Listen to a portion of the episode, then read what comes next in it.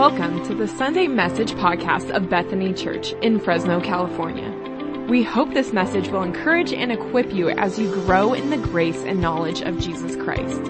If today's message helps you, share it with a friend. If you would like to know more about the ministry of Bethany Church, please reach out on Facebook or at BethanyChurchFresno.com. And now, here's this week's message. Well, we're going to take just a few minutes here to continue in our message series today in this Advent season called For He Alone is Worthy. So if you've got a Bible with you, I invite you to find Luke chapter 2, second Matthew, Mark, Luke, third gospel in the New Testament. And we are going to learn about some shepherds today, because in the events around the life or the birth of Jesus, of course, you've got all these different characters, including the shepherds. And shepherds are pretty lowly people. Even in our journey to Bethlehem, shepherds are always the hardest roles to fill in the cast, because nobody wants to be a shepherd. We've actually had to make them into, we use mannequins now for our shepherds out there, because nobody likes being a shepherd. It's kind of a lowly place. At the time they were the hardworking blue collar, guys. It was a 24/7 job. They're in the elements. It's difficult and lonely, and the guys watching the sheep don't actually own the sheep. They're just the guardians and protectors and breeders, and, they're taking care of these smelly, obstinate creatures. Someone else owns them, but they're just there to serve someone else.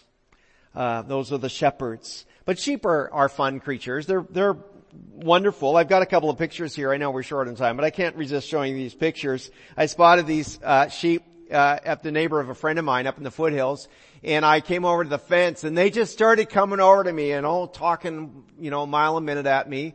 And then we got this next one. They just wanted to come right up to the fence. But sheep can be also sort of pushy and obstinate, like in this last picture of them. He's just like, he was trying to get at me. I don't know what that was about. Sheep are funny creatures. And the Bible calls us sheep. It really does. We are the sheep of his pasture. And we can only speculate really about why the shepherds were the first to be told about the birth of Jesus. And maybe, Becky, my wife, was saying, well, maybe it's because in that simple, isolated lifestyle, they're actually in a place where they could hear, where it was quiet, and they were actually, instead of like the rest of us, running around frantically and say, I don't hear from God, because we never stop and slow down. They could actually hear and have this remarkable encounter. So I'm going to read to you Luke chapter 2, starting at verse 1. Let's stand together for the reading of God's Word. It's familiar to you, I know, but let's read it again. Luke chapter 2, beginning at verse 1, says, At that time the Roman Emperor Augustus decreed that a census should be taken throughout the Roman Empire. This is the first census taken when Quirinius was governor of Syria. All returned to their own ancestral towns to register for this census. And because Joseph was a descendant of David, King David, he had to go to Bethlehem in Judea, David's ancient home. And he traveled there from the village of Nazareth in Galilee. And he took with him Mary, his fiancée, who was now obviously pregnant. And while they were there, the time came for her baby to be born, and she gave birth to her first child, a son, and she wrapped him snugly in strips of cloth and laid him in a manger, because there was no lodging available for them. And that night there were shepherds staying in the fields nearby, guarding their flocks of sheep. And suddenly an angel of the Lord appeared to them, and the radiance of the Lord's glory surrounded them, and they were terrified, or as Linus says, sore afraid. Right? But the angel reassured them, don't be afraid. He said, I bring you good news that will bring great joy to all people. The Savior, yes, the Messiah, the Lord, has been born today in Bethlehem, the city of David, and you will recognize him by this sign. You will find a baby wrapped snugly in strips of cloth, lying in a manger. And suddenly the angel was joined by a vast host of others, the armies of heaven, praising God and saying, Glory to God in the highest heaven, and peace on earth to those with whom God is pleased. And when the angels had returned to heaven, the shepherds said to each other, Let's go to Bethlehem. Let's see this thing that's happened, which the Lord has told us about. And they hurried to the village, and they found Mary and Joseph. And there was the baby lying in the manger. And seeing him, the shepherds told everyone what had happened and what the angel had said to them about this child. And all who heard the shepherd's story were astonished. But Mary kept all these things in her heart and thought about them often. And the shepherds went back to their flocks, glorifying and praising God for all they had heard and seen. And it was just as the angel had told them. We thank the Lord for His Word this morning. And in the few minutes I have here this morning, I want to give you just 4 quick thoughts about authentic worship through the eyes of the shepherds. Authentic worship from based out of their response. And the first thing that we really love about the shepherds is the sense of urgency. They just get up and go. The angels have gone and like, let's go see it. And I don't know about you, but I think if it was me, I'd be like, hang on guys, we got to talk about what just happened. I mean, did we really see that? And by the way, look at this great selfie I got of the angel. Give me a minute. I got to get this on my Instagram. Right? And we'd be like, I don't know that I would have been so quick to respond like the shepherds, but they're like, well, let's go. We got to go see this right now. There's an urgency, and they went with urgency because this. If you're taking notes, write this down. Authentic worship is an act of urgent faith. Authentic worship is an act of urgent faith. Right? Last week we said that Mary showed her faith by her action.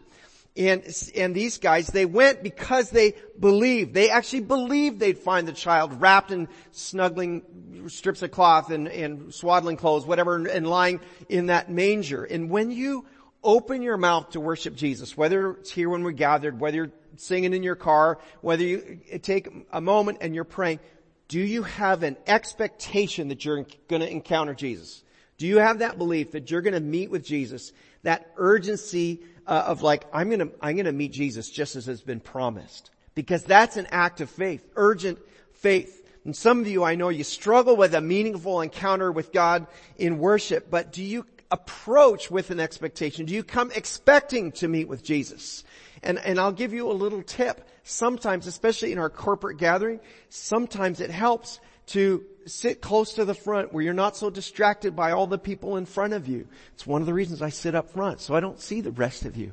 And it helps me engage. It helps me expect, fulfill that expectation that I'm going to meet with the Lord. Now, keep in mind that Christ child was not exactly found in a cathedral. There's no stained glass. There's no grand pipe organ there. There's no beautiful altar. It was a place where the animals were. Right? Jesus was sleeping in a feeding trough. Yes, probably in a home, but the kind of home where the animals share the space. And where there's animals, there's straw and smell, right? You talk about building up an immune system. I know pediatricians tell new moms, don't take your baby out anywhere in public for at least 6 weeks. You don't want them exposed to germs.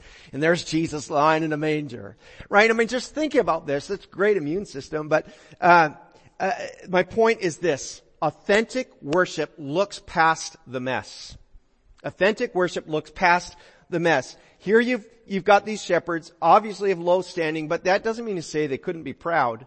They had to humble themselves to say, let's go see. And once they got there, they didn't say, this place is a dump. Like, this place is really small. I don't like how this is set up. Boy, the lighting's not good in here, and the smell's kind of weird, and the temperature's not right, right? They just came and they worshiped. And when we gather to worship, I want us to have the heart of these shepherds who will look past all the outer trappings and say, I'm just here to meet with Jesus. I'm just here to worship Christ. And it may not be in the way I'd feel most comfortable or way I'd prefer, but authentic worship looks past the mess, the imperfection, because listen, spoiler alert, none of us are perfect. There is nothing that's perfect. There's nothing that's got dialed in, right? And we gotta be okay with that in our worship. And not only can the environment be imperfect and messy, we can be a little imperfect and messy in here too. On the inside. I don't know about you, but authentic worship has to look past our own mess. And sometimes we say, well, I can't really worship, I can't really talk to Jesus because I'm kind of messed up and I've sinned a bunch and I'm this and I'm that. I'm like, well, welcome to the club. We don't worship because we're worthy. We worship because Jesus is worthy. That's the point. Jesus is always worthy and we're always not. And so we want to come in that sense looking past the mess. Just as I am, as the old song said, without one plea, right? But that thy blood was shed for me. It's important that we grasp that. Now, the shepherd's story doesn't end when they leave the house, right? Luke says what? They told everyone what had happened. They told him about the angels. They told him stuff. And listen, authentic worship is evangelistic. What do I mean by that? It means it's the point of telling something good. The authentic worship is evangelistic. When we encounter Jesus personally, we want others to know. And it didn't matter if people thought the shepherds were crazy. Oh, you saw the angels, did you, out there in the field? Out there with the grass, maybe? Like, well, what's going on, guys, right? No, they Luke doesn't even say whether or not the people that heard them believed. It just says they were astonished by what they'd heard. And God invites us into worship not as a selfish experience, but as a shared experience. It's meant to be something we make known. And my time of praising God is meant to equip me to make the Lord known. And I will add this. You will never share Jesus if you aren't worshiping Jesus. You will never share Jesus if you are not worshiping Jesus. And listen, we always talk about what we exalt in our lives, right? For example, football. NFL is fun, and I think it's great.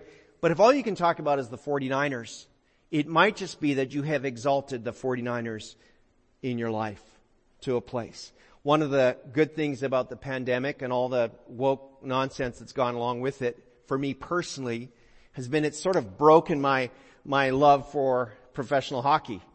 Look, I still enjoy hockey. I listened to part of a game last night. I love hockey, but I have kind of had to realize maybe it was becoming a little bit of an idol in my life. I had to be honest about that. We talk about that which we exalt. And I want us to be people who, evangelize Jesus. We evangelize what we worship. All right, worship team, Christy, why don't you come forward, because this is a great song we're going to finish with today. But I got one more thing I want to share with you, and this is really important. This gets really personal. A simple life is made great when Jesus is made known. A simple life is made great when Jesus is made known. There's no reason why should be talking about shepherds this morning. Shepherds are not significant people in this world. These men were not great warriors, nor philosophers. They were not kings or conquerors. They were guys in a field watching over a bunch of dumb, smelly sheep. And here we are, 2,000 years later, still talking about them. Why? Because they were the first to know about Jesus and the first to make Him known. And you might feel like your life is insignificant, or at least simple and unnoticed, and you might be okay with that. You say, look, I'm not looking for fame. I'm not looking for the platform. Neither were the shepherds. But do you want your life to count? Do you want your life to matter? That's what I'm talking about, significance, about greatness. I'm telling you, you can have a great life, a significant life, and I'm not going all Joel Osteen on you here, right? I'm just saying a simple life that honors Jesus and makes Him known is a great life. This morning, many of you are thinking about this dear friend of yours, a guy named Ed, who was a postal carrier. And you don't think about postal carriers as particularly impressive, major significant people. But how many hundreds, thousands of people who heard Ed along with others in this great quartet that sang around the States. And how many people were encouraged and blessed and ministered to because a postal carrier named Ed was making Jesus known to them. Our dear friend Ed Wilms' life isn't great because he was famous or because he was the best singer, although he was great, or because he was the fastest mail carrier. I don't know, maybe he was. He's a great life because he made Jesus known to people. A simple life is made great when Jesus is made known. That's what the shepherds teach us. And I want us to be like that. And it begins in worship, just like the shepherds. It begins, real worship is that act of urgent faith. Real authentic worship looks past all the junk and the mess and the imperfection and the troubles And it's evangelistic. It wants to make Jesus known.